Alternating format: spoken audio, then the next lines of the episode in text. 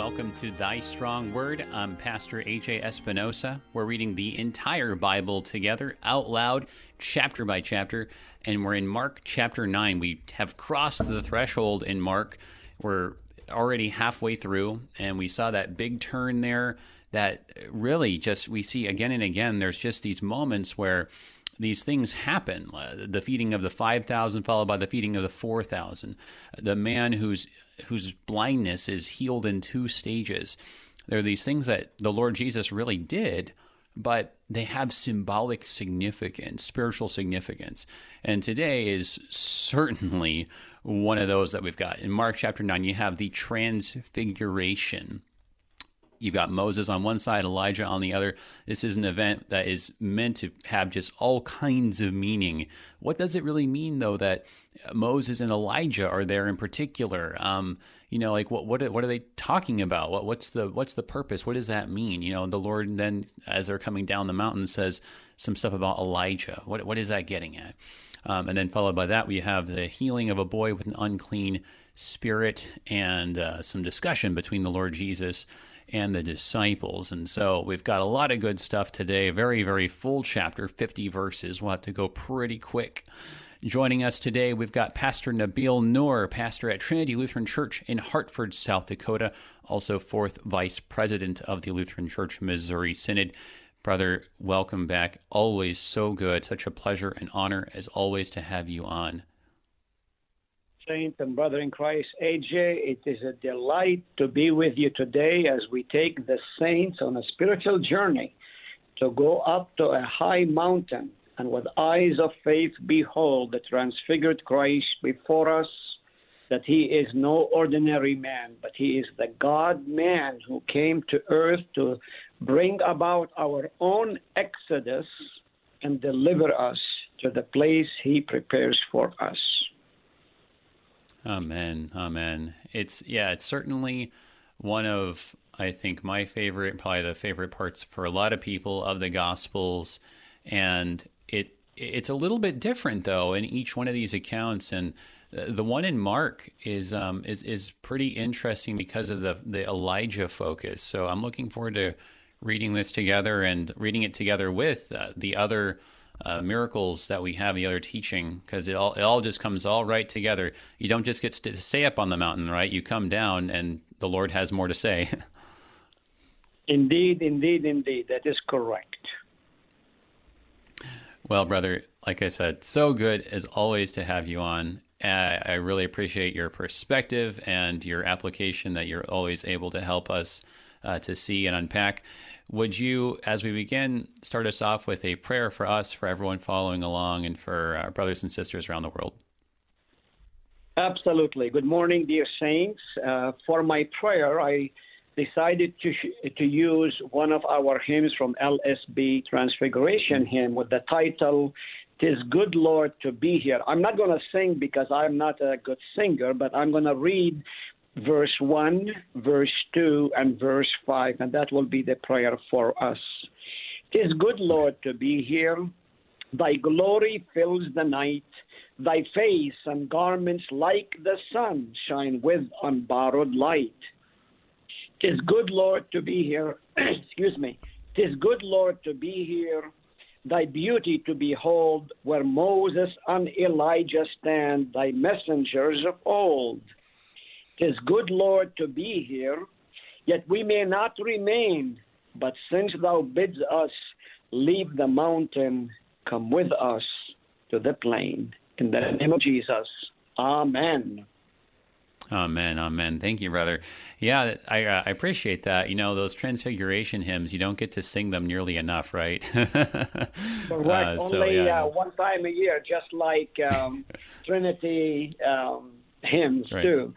Uh, let me just kind of, for the benefit of our uh, saints who are listening via the radio or um, their uh, internet connection, let me just say this. Dr. Uh-huh. Louis Brighton, my spiritual father, as we took the Gospel of Mark, said, and I quote, uh, everything in the book of Mark focuses back to chapter 9 and the Transfiguration. It is the central and the focal point of all of St. Mark because he highlights his humanity and his divinity. Uh, in the Catechism, we teach that God is totally man and he's totally God. And we see this right here um, in its fullest glory for a, just a brief moment. And the transfiguration, AJ, is the, the glory of the transfiguration shows who this Christ is, which points us to the glory of the cross, which shows us the glory of the loving Father. You have so you have three different glories here, Trinitarian in essence. Hmm. The glory mm-hmm. of the hmm. transfiguration, the glory of the cross, and the glory of the loving Father. And you have the doxa, which is the Greek for glory, and you have the chavod, which is Hebrew for glory. So they're mm-hmm. all intertwined for both the Old and the New Testament, joined together and tells the story like no one else can do. Yeah, absolutely. It, and it's uh, I like the way you broke it down just now about you know what it, what what what exactly the uh, the perspective we have presented here on glory is, and I feel like it really answers what we saw in the previous chapter, right? That you know they basically, in some respects, have an argument over glory, right?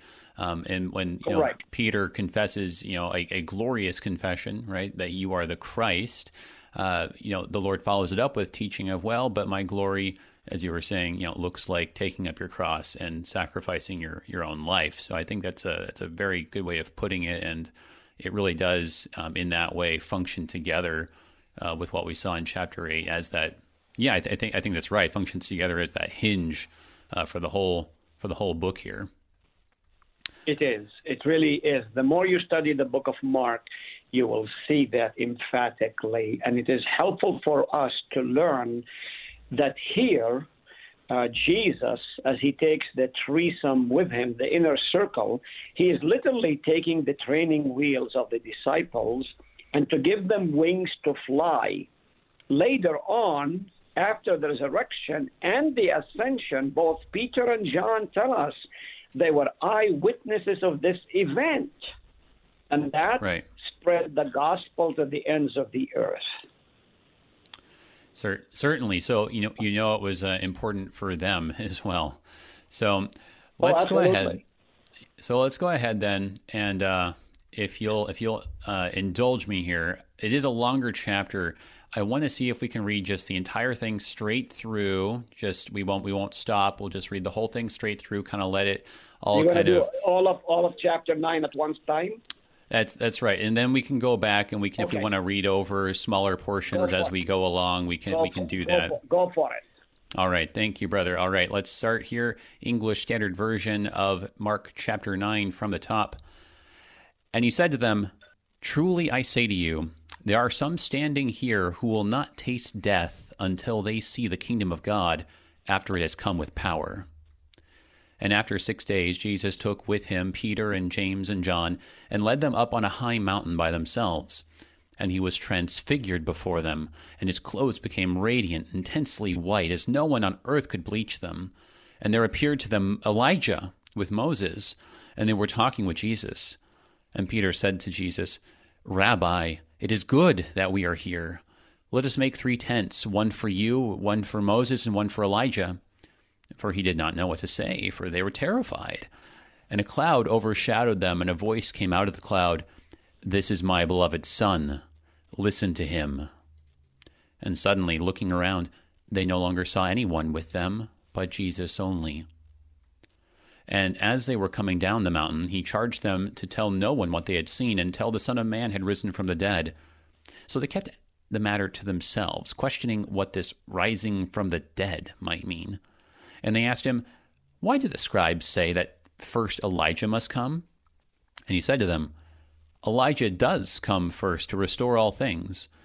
And how is it written of the Son of Man that he should suffer many things and be treated with contempt? But I tell you that Elijah has come, and they did to him whatever they pleased, as it is written of him. And when they had and when they came to the disciples, they saw a great crowd around them, and scribes arguing with them. And immediately all the crowd, when they saw him, were greatly amazed and ran up to him and greeted him. And he asked them, What are you arguing about with them? And someone from the crowd answered him, Teacher, I brought my son to you, for he has a spirit that makes him mute. And whenever it seizes him, it throws him down. He foams and grinds his teeth and becomes rigid. So I asked your disciples to cast it out, and they were not able. And he answered them, O faithless generation, how long am I to be with you? How long am I to bear with you? Bring him to me. And they brought the boy to him. And when the spirit saw him, immediately it convulsed the boy, and he fell on the ground and rolled about, foaming at the mouth. And Jesus asked his father, How long has this been happening to him? And he said, From childhood, and it has often cast him into fire, and into water to destroy him. But if you can do anything, have compassion on us and help us. And Jesus said to him, If you can, all things are possible for one who believes. Immediately the father of the child cried out and said, I believe, help my unbelief. And when Jesus saw that a crowd came running together, he rebuked the unclean spirit, saying to it, You mute and deaf spirit, I command you, come out of him and never enter him again. And after crying out and convulsing him terribly, it came out, and the boy was like a corpse, so that most of them said, He's dead. But Jesus took him by the hand and lifted him up, and he arose. And when he had entered the house, his disciples asked him privately, Why could we not cast it out? And he said to them, This kind cannot be driven out by anything but prayer. They went on from there and passed through Galilee and he did not want anyone to know, for he was teaching his disciples, saying to them, The Son of Man is going to be delivered into the hands of men, and they will kill him. And when he is killed, after three days, he will rise. But they did not understand the saying, and were afraid to ask him. And they came to Capernaum, and when he was in the house, he asked them, What were you discussing on the way? But they kept silent, for on the way they had argued with one another about who was the greatest. And he sat down and called the twelve, and he said to them, If anyone would be first, he must be last of all and servant of all. And he took a child and put him in the midst of them. And taking him in his arms, he said to them, Whoever receives one such child in my name receives me. And whoever receives me receives not me, but him who sent me. John said to him, Teacher, we saw someone casting out demons in your name, and we tried to stop him because he was not following us. And Jesus said, Do not stop him, for no one who does a mighty work in my name will be able soon afterward to speak evil of me. For the one who is not against us is for us. For truly I say to you, whoever gives you a cup of water to drink because you belong to Christ will by no means lose his reward. Whoever causes one of these little ones who believe in me to sin, it would be better for him if a great millstone were hung around his neck and he were thrown into the sea. And if your hand causes you to sin, cut it off. It's better for you to enter life crippled than with two hands to go to hell, to the unquenchable fire. And if your foot causes you to sin, cut it off. It's better for you to enter life lame than with two feet to be thrown into hell. And if your eye causes you to sin, tear it out. It is better for you to enter the kingdom of God with one eye than with two eyes to be thrown into hell, where their worm does not die and the fire is not quenched. For everyone will be salted with fire. Salt is good, but if the salt has lost its saltiness, how will you make it salty again? Have salt in yourselves, and be at peace with one another.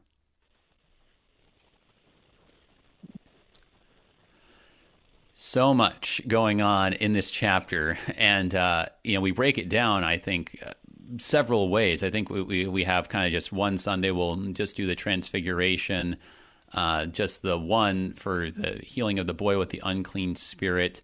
Um, and then I think there's we have like one for like the who is the greatest, and then one more for temptations to sin. So it's like it takes you a month, I think, in the lectionary to get through this. But uh, I, I, do think you, reading it together, you can see that there are some things that um, tie this together. It, it's interesting how it, it, seems like the healing that happens with the unclean spirit. Th- this seems to be, in some ways, a further explanation on what the Lord was just teaching them about the meaning of the transfiguration, right? And even the boy, it's like he, it looks like he he rises from the dead, right? And it's giving them a little bit of a picture here. I, I feel like everything that follows here is almost some kind of explanation about, hey, this is what I was trying to get at with that transfiguration. Remember what I said when we were uh, getting together in my earlier comments that Jesus yep. is taking the training wheels off. And uh, one of the great blessings as a student of the scripture, you see how the tapestry of the scripture is all weaved, that from front to finish it centers and focuses on Christ Himself. There's nothing by accident in the scripture. Amen. People may not understand what is going on. And we find that out a little bit later when they say, why couldn't we do these things? And we'll get to it shortly. People may not understand it and they question the authenticity of the scripture as well as the inerrancy of the scripture. And they say, oh, there's a mistake. No, if there's a mistake, it's in your head, not in the mm. scripture. The scripture mm-hmm. testifies to the truth. And everything that's written is always of utmost importance and we cannot overlook that. Always, uh, I was taught, and of course I developed that on my own later on. Always read the context before you preach on a text and read mm-hmm. afterwards. So we always say context is king, right. culture is queen, and Christ is center. So uh, let's look at the opening verse of chapter 9. And he said to them, Truly, truly I say to you, uh, some will not. Um, you know, well, he's he's telling them right there and there that the death and resurrection is going to take place, and some of these will see it, and most of them did actually. We know mm-hmm. that for a fact, and even some of the 120 disciples of Jesus. And then he begins after six days, Jesus took with him Peter and James and John. What happened before those six days? If you mm-hmm. go to chapter 8, there's a healing going on. Right. And now you get into chapter 9, and towards the end of chapter 9, there's another healing going on. And right dab in the middle, you have the transfiguration. And so context is really king, and it focuses on the centrality of that um, text in the sense that it's pointing to the most amazing thing that has ever happened in all of the universe that God would deign to put on himself flesh and blood, the incarnation. And in this image, we see the great Exodus motif that is in the Old Testament, connecting it to the New Testament. And if I may, with your permission, Brother mm. A, let me just share some of the similarities between the book of Mark and the book of Exodus. So here we are. First, sure, yeah. Jesus goes up on a high mountain, and then Moses ascends Sinai, another high mountain. Mm-hmm. Jesus takes only Peter, James, and John. Moses takes only Joshua, but later on he takes 70. Then Jesus was transfigured on the mountain. Moses' face is shining like the sun that he has to cover it when he comes down from the mountain. Four, a cloud comes over the mountain, cloud comes on the mountain in Exodus as well. And finally, five, uh, in Mark, God speaks from the cloud. In Exodus, God speaks in thunder. God descends in cloud and speaks. So we see the similarities. There's no accidents in the scripture, only incidents to magnify these snippets of what God is trying to convey to us. And as we look at this text, we see here after six days, Jesus take the inner circle and they go up to the mountain there. And then the Greek word that is used for the transfigured is metamorphosis. Right. Okay, which is that he has been changed in appearance. And interestingly enough, both the appearance and his garments are changed all at the same time. And that's the centrality of it. And what is really, excuse me, what is really important for us to understand, we are only getting a snippet in a snapshot, if I may. Mm-hmm. But even the snapshot that we see is dim because of our sin. Remember in Isaiah, uh, the prophet Isaiah chapter 6, we are, told, we are told that Isaiah saw part of the glory as the smoke filled the temple. Brief moment, these three men, Peter, James, and John, were able to see in a 4D vision who this rabbi from Nazareth is. And that is profound because here we are not told, all we are told in Mark is they were speaking with one another. Okay? Mm-hmm. Uh, in verse uh, 4 in the Greek. All we are told, and I'm looking at the Greek here, that um, Moses, well, first it says, and appearing to him, Elijah and Moses appeared to him, and they were speaking with Jesus. It's in the dative form. Right. And that's all we are told. But we don't know what they are talking about until you go and visit St. Luke, chapter 9. And there we are talking about the Exodus. Ironically, it's the same word, exodon, right. which is, of course, his death and his resurrection. So the centrality of the discussion of the transfiguration is the suffering, death, and resurrection, because after the resurrection, Jesus tells them that he's going to go to Jerusalem to suffer and die. They don't get it. He tells them in chapter 8, they don't get it. And finally, he needs to teach them something. And so he takes the wheels and give them the wings to fly right. and be able to see what is really important right here. Well, well, and clearly it is just a moment that's full of spiritual significance. And as you were saying, the Lord really needed to open their eyes to be able to to soar and to have that perspective. And you see that in Matthew and Luke, that there's just so much significance. It's like we really do need three different accounts of this because they're all bringing out those different things. You were mentioning, you know, Luke is the one who actually uses the the word exodus there, who's giving us that that connection that that's what they're talking about. Um, it's in Matthew, and actually, as I was listening to you, brother, bring out the connections between Exodus and, and Moses and uh, the Lord here in the Transfiguration. I, I, think it's Matthew who brings out that connection, some of those connections anyway, the strongest. Um, you know, in Matthew it says, you know, he takes up um, Peter and James and John, his brothers. So you got explicitly reminding us you have a pair of brothers who are being brought up, just as Nadab and Abihu, the brothers of Aaron the high priest, went up. Um, and Matthew also, uh, you've got just uh, the, the wording um, from what this cloud actually says is just a, a little different, kind of maybe uh, brings this out. And also, what's interesting to me is that in uh, Matthew and Mark, there's a little bit of a difference in comparison here.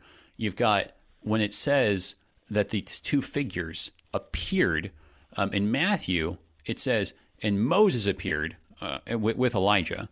And in Mark, it says, and Elijah appeared with Moses. That is correct. So, yeah, so there seems to be like a little bit of a different emphasis here. And so uh, one of the things I'm wondering about now is what might Mark kind of be getting at emphasizing Elijah in particular? Well, before I answer that, if I may, and I don't know how much uh-huh. time before we have to break, let about, me say about this. one minute. Uh, if, okay, if, if, if you and I saw an accident from whatever position we were at, we're going to give an eyewitness report to what we have seen. Right. We have seen the same things, but we came at it from different perspective. And remember, Mark is writing on behalf of Peter. Mm-hmm. Mark is a student of Peter, so he's telling Peter. So whether Peter saw Elijah first or not, I don't know, mm-hmm. but there is an importance. And why do I want to highlight at least Elijah? And we will go about it when uh, they go down the mountain. Jesus explaining what does the word Elijah mean in the Hebrew? Mm-hmm. Yahweh, Eli. So Yahweh is my God.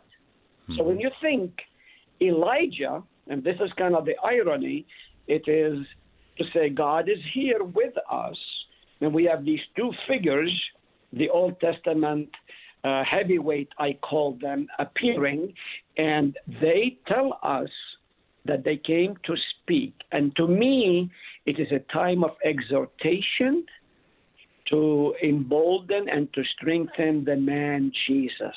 As far as his divinity is concerned, he did not need those exaltations. But as far as a man is concerned, just like you and I, he felt pain and suffering, and he was thinking about all that lies ahead, and they encouraged him with their presence.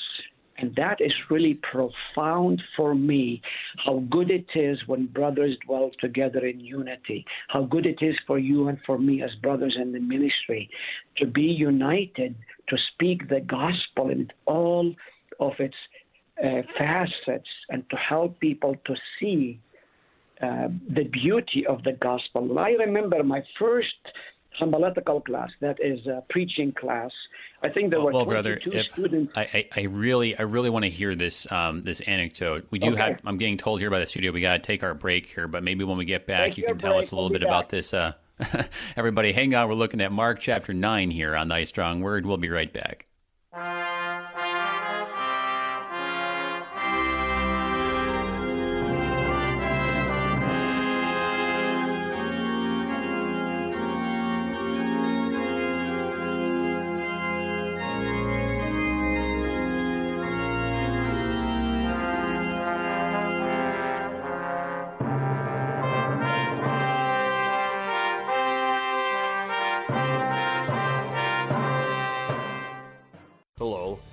Dr. Dale Meyer.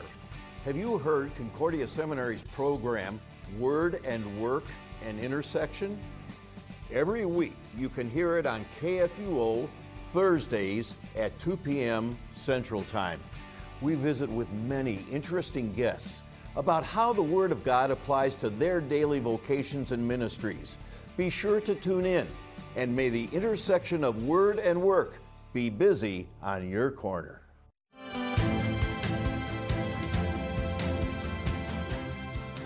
How important is the sacrament of the altar to the life of the Christian, especially to those who may be sick or homebound?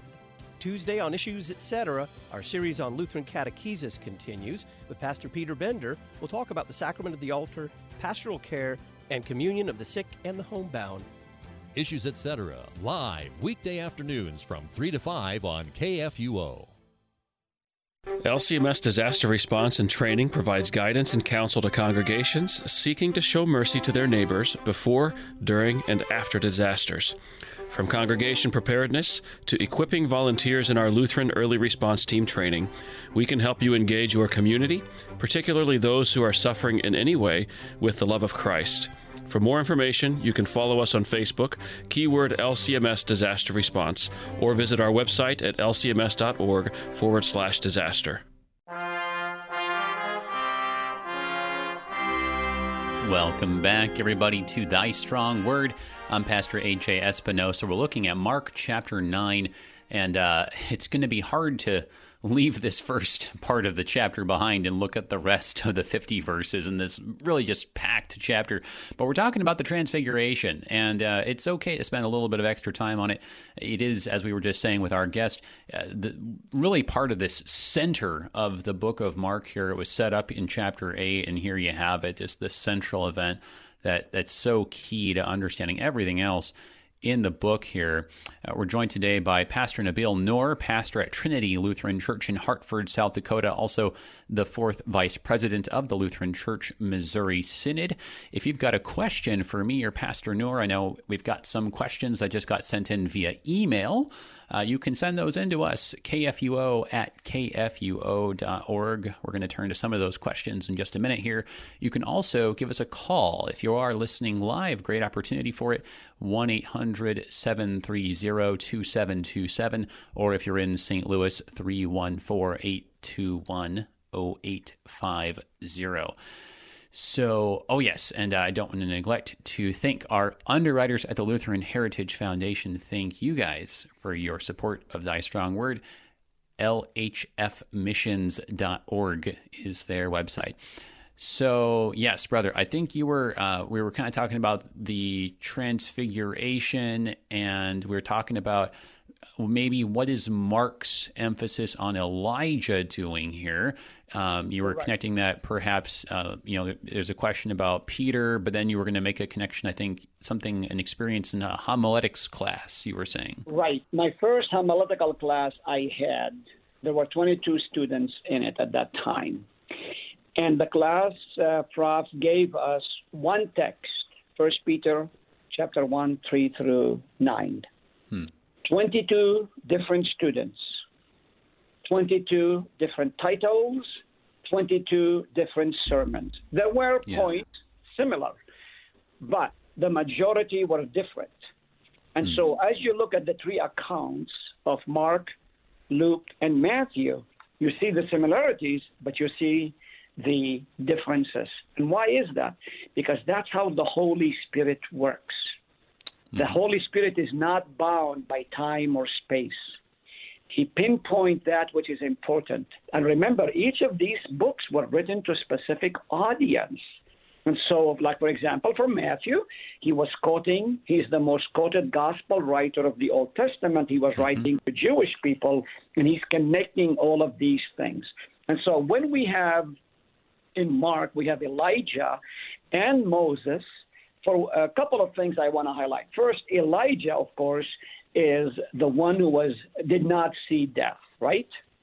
Right. He, along with Methuselah, both were uh, never saw death. Um, Enoch, excuse me, he and Enoch never saw death. Uh, they were taken up from earth. Now, we do know that Moses died and was buried by God, and yet here he is. So if ever mm-hmm. anybody says there's no life after death, dude, the wrong. Here we got a man who was dead, but now he's appearing to visit with Jesus. And remember, right. Moses also led the people out of the bondage of slavery, which is, of course, this is a typology with the great uh, event that Jesus will do through his death and resurrection. He will bring the eternal exodus to bring to mankind from sin, devil, and death. And so it's very comforting for us to know these two men uh, that came to uh, speak with um, Jesus to help him on this mountaintop experience. And we all, all of us like to have mountaintop experience. You think the wedding day, the first child born, baptism, uh-huh. confirmation, graduation, engagements, all of these are mountaintop experiences. And yet, the Lord says, hey, it's time to go to work. So we got to get down to the plain. We can't stay on the mountain. Ultimately, we will be on the mountain with God in the new heaven and the new earth. But for right now, we are still here. And why are we still here? So that we can bear witness to what we have seen and heard.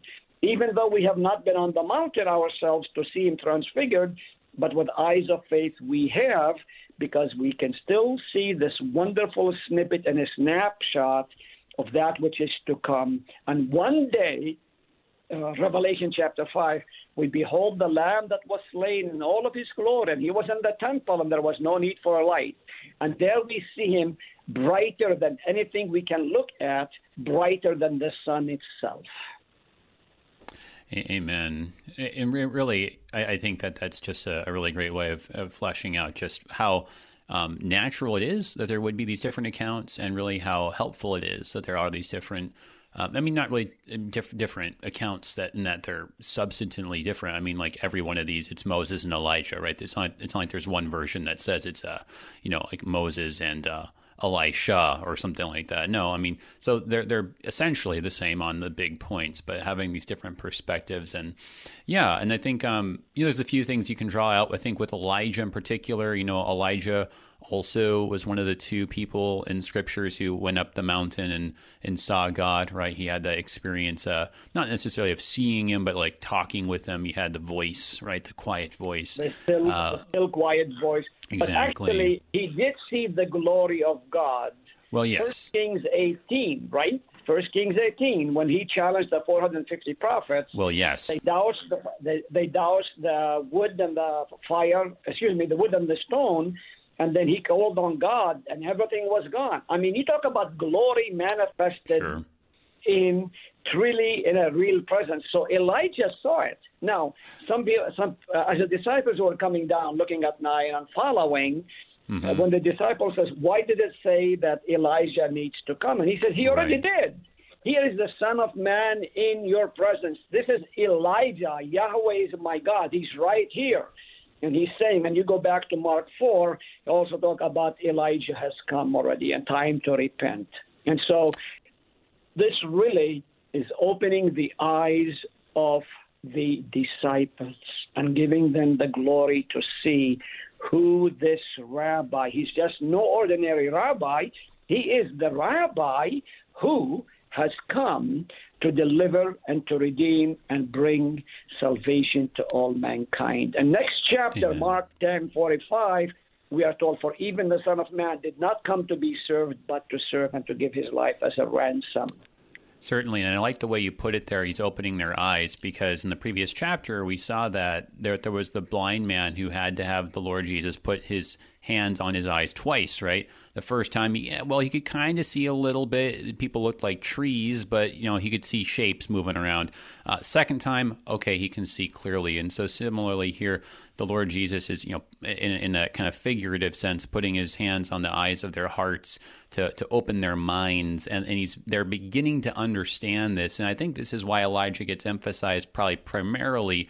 It's that Elijah, um, just as you were mentioning with uh, the episode on Mount Carmel, so different mountain um, than, than Sinai Horeb, but uh, this in that case there, right? You, you, see how Elijah, his ministry was one of confrontation, um, particularly with people who were really dead set against him. I mean, in uh, Ahab and Jezebel, right?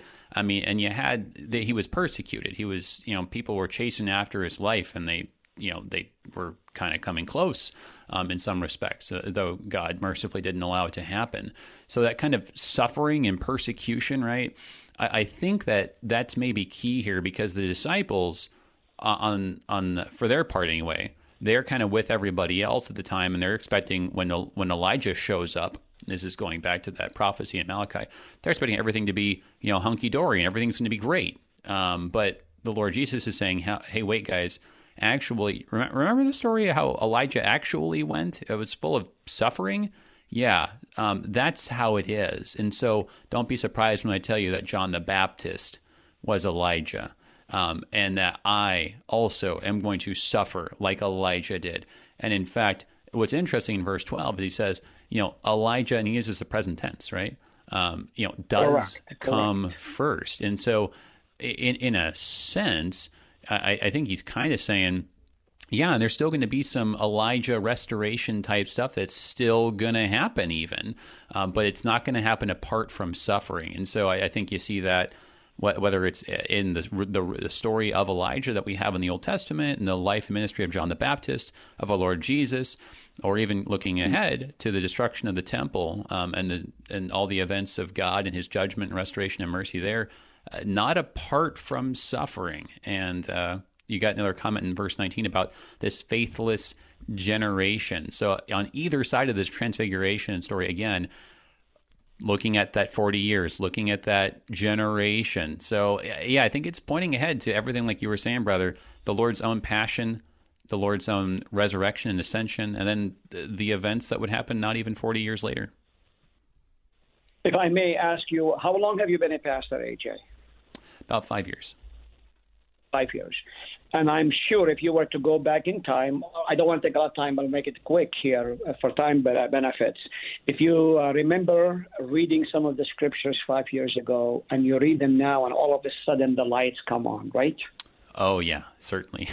okay. And you say, how come I didn't see it before?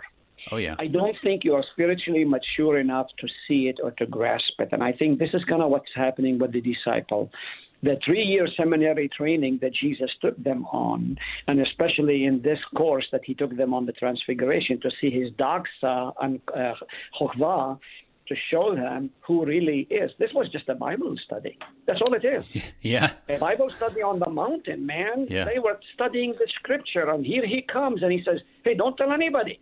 And then later on, after the death yeah. and resurrection, says, Oh, yes, now I get mm-hmm. Amen. You're, I think you're absolutely right. None of none of this, and we always give the disciples a hard time when we say like, "Oh, they weren't very bright," or "Oh, they, they were dense." But no one, no one, no one understood what any of this meant. Like, really grasped it, like you were saying. Really had the light bulb come on until the resurrection. Once you had that, once the Lord opened up our minds, right, in, in what He did there on Easter, then you could look back on this and, and can say, "Oh, okay, right." Um, but but not until then. That was the second moment where he touched them, right, and uh, opened up their minds. I want to turn to a couple questions we got over uh, email now. While we still have a little bit of time here, um, so here's let me. I think maybe at, at this point here, uh, this would be a good one to to ask about right here. So. Uh, on, on, this uh, account, we have Peter saying here, Master, it's good for us to be here. Uh, lots of people have asked about what Peter said. Um, also, you know, the bit about you know the the, the tense. But this um, this reader uh, or uh, this question here is particularly about when he's saying it's good for us to be here. What what is what is Peter saying? What is what does he think is the significance of them being up there? Well. Uh, how many of us like to stay on the top of the mountain when things are going well? Sure. Okay, it's a mountaintop experience, and hardly anybody wants to come down to the plain and deal with the reality. So yeah. Peter is saying, Lord, it's good to be here. He wants to stay on the mountain and to behold this great event. He would love to be there and continue to listen to Moses and Elijah speaking with Jesus. But Jesus says, hey, it's time to go down because there's more to do. I mean, in reality, the mountaintop experience are the power and the fuel for our lives to remind us there's something greater than we are. It doesn't all depend on me, but it depends on the grace of God. And when we go down to the mountain, we will be in the battle zone like Elijah was with Ahab right. and Jezebel. And that reminds us that even in these things, God is shaping and molding me to be his martyrion or his witness. And this is really important, and we cannot forget that. Uh, that that's well said, and I think you know the story of Moses, where you know they they did have a time where they were up on the mountain in, in waiting, and in fact, uh, Moses was up there on the mountain, I think, forty days even, uh, waiting to receive the Ten Commandments, and so uh, you know, in that respect, you know, maybe Peter's thinking to himself, "Hey, yeah, we're going to be up here for a long time. You know, we, we gotta we gotta prepare ourselves to, to, as you were saying, experience this glory of God." But I think uh, the Lord Jesus is kind of well, actually, it's the voice that redirects Peter and says, "No, no, no. Think about the other story in the Old Testament, the one with Elijah, right? Where what is what does the voice say to Elijah? Elijah, what are you doing here, Elijah? right? The, the, voice up when the, the, he hears is saying, "What you doing up here? Go back down. Uh, there's work to be done." Like you were saying, brother. You know, you, you got to go deal with Ahab and Jezebel. So, uh, yeah, I, I, think there's a redirect in in that the voice is saying like, "No, no, no, you're not going to be up here for 40 days and 40 nights. It, you got to go down, and it's time to do battle with the."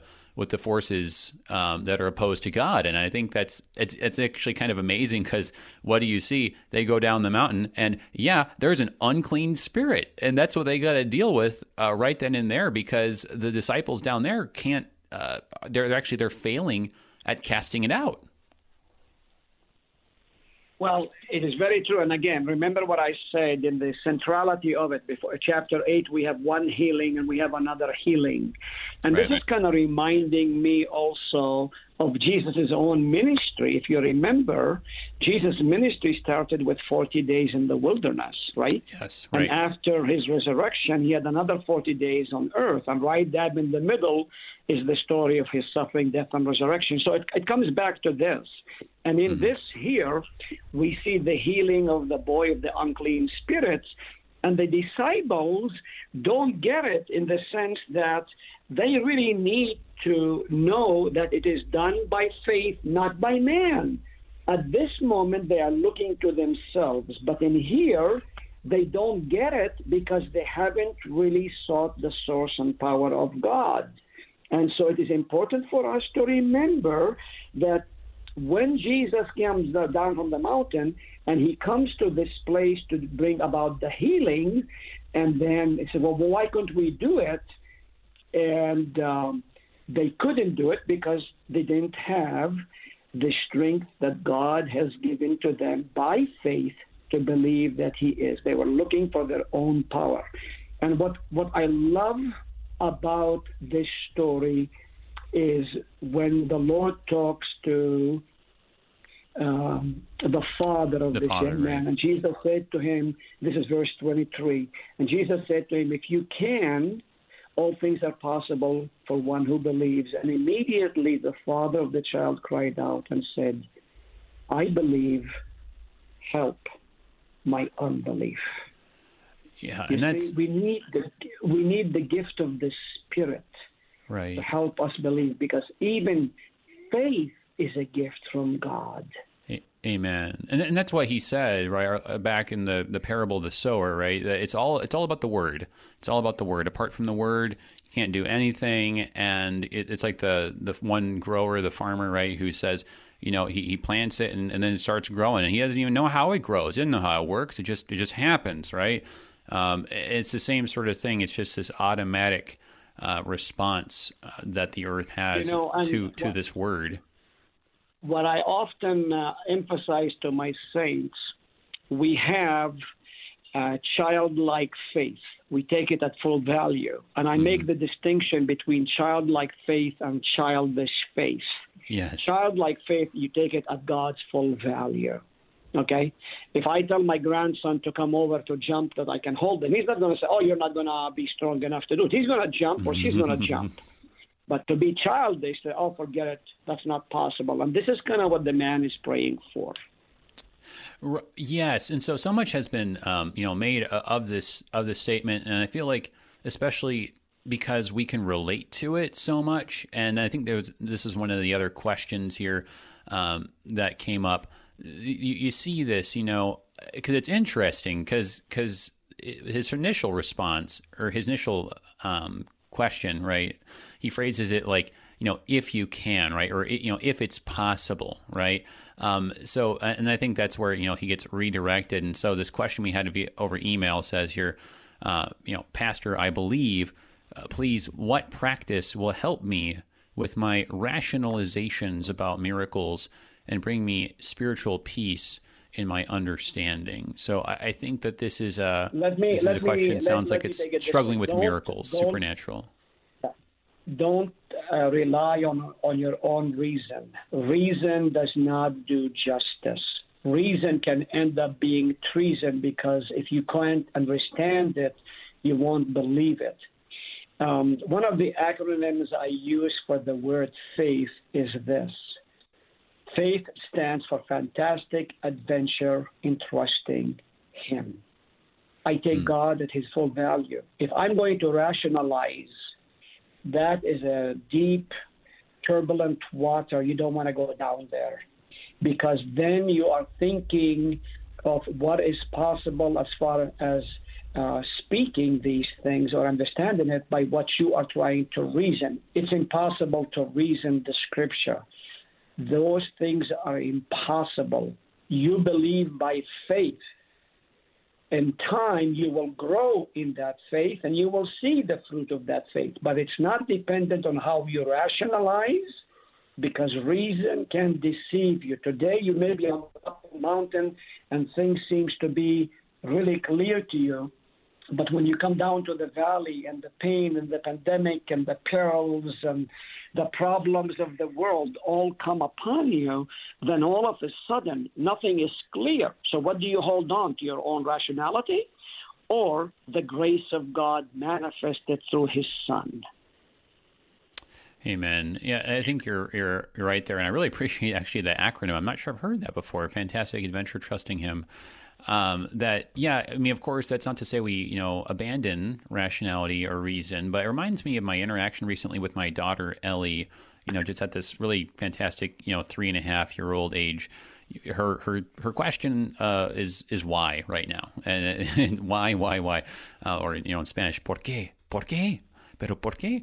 And um, qué, she just, she, qué, Papa? yeah, exactly, exactly. And she just, she keeps going, and it's, and it's of course beautiful because I get to explain this stuff to her, and she just, she just eats it up, right? And so I'm, I'm teaching her about whatever it is, you know, uh, you know, nutrition or the water cycle, or you know, and she's just like, oh, and you, it's so great to see the light bulb. But it's interesting because there are those times when I tell her to do something, and she said, well, por qué? Why? And, um, and and sometimes I'll go ahead and explain because to help her understand. But sometimes it just kind of leads into a string of like, well, but why? But why? But why? And I have to at a certain point tell her, Ellie, do what Papa says. I can tell you why later. And and, and that really, Very good just like you were saying, it's it's it's it's uh that, that's how it's got to be with God, right? I mean, he can he can tell us some things and help us use our reason to kind of understand some things, but at the end of the day, uh, we just have to trust what he says, and um, there's really no other way around it. Let's continue with that. Let me just kind of take the helm here and just go unless you have other questions that's been brought up. In You go verse for it. 30 and following, he specifically highlights the suffering, death, and resurrection. And this is kind of what I shared when we opened the um, chapter Uh-huh. in my discussion and the introduction. And then in 33 and following, he comes to Capernaum, and I really want to highlight this Hebrew word, Kfar Nahum, the village of mercy. And everything flows from this village of mercy, and it is espoused by Jesus to the disciple. And what do we have here? The argument, which is still going on today, who is the greatest? That's that's the big uh, issue here.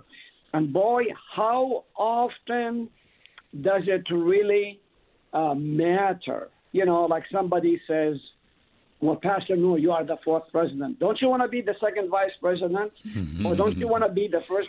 No, it doesn't make a difference. What we are doing is being servants of the Most High God. God chooses where He wants us to serve. Remember this too, AJ, that if God can speak a do- uh, speak through a donkey, okay, That's hello, right. He can That's right. speak through me. All right, so it isn't about me. It is how God gives you these gifts for His glory. My ultimate goal is to point others to see the saving grace of Jesus being manifested both in word and deed. And I pray to God frequently, Lord, help me to be very clear. Even before I came online uh, with you, I was praying, Dear Jesus, anoint my lips that I would speak with clarity without confusing anyone.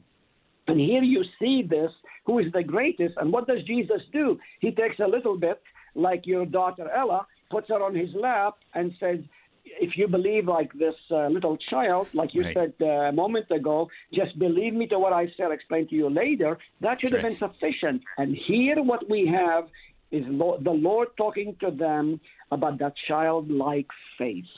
Trust me in this. I know what I'm telling you. And later on, you will see the difference. And uh, a, a good way to connect with this portion is uh, Acts chapter 4. Remember, the disciples were taken in, specifically James, excuse me, John and Peter, and they were beaten up. And they get out of there and they say they considered themselves worthy to be beaten so that they can speak the joy about Jesus. Amen. Well, Just about one And minute if that here. would have you, happened, if this would have happened to them prior to this, they would have never said that's that That's right. That's right. because they were not quite ready. With just about uh, just one minute left here, could you speak a little bit to that last section here that concludes with uh, the, the salting with fire and all the rest there? Well, you know, I grew up uh, by the beach, and there was uh, one particular beach where we would go into, just kind of not very far from Caesarea, Caesarea actually, by the sea, where we swam. When we came out, we were literally white covered, just like you are in the Dead Sea, not to the same extent. But what is the benefit of salt? Salt is preservative, and salt is um, uh, seasoning, flavoring, right? So if Right. that salt is not good, you can't use it for anything. It's to be thrown away.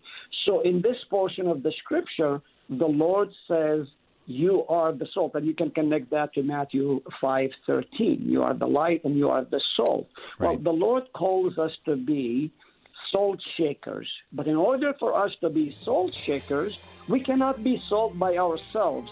He needs to fill us with the great seasoning of the salt to be His servants, proclaiming the good news to the world. And the only way we can do that is when we are ourselves being seasoned by Him who gives Amen. us His gospel and His means of grace. Amen. Brother, so much. Always a pleasure having you on. God's peace to you and bless your Easter Eastertide. Everybody, that was Pastor Nabil Nour, pastor at Trinity Lutheran Church in Hartford, South Dakota, also fourth vice president of the LCMS. Moving on to Mark chapter 10. These chapters are awesome. Until then, Pastor A.J. Espinosa, peace. Of the LCMS. Your support is vital for this program to continue. You can make a gift safe, secure, and easily online at kfuo.org. Thank you for listening and supporting Thy Strong Word.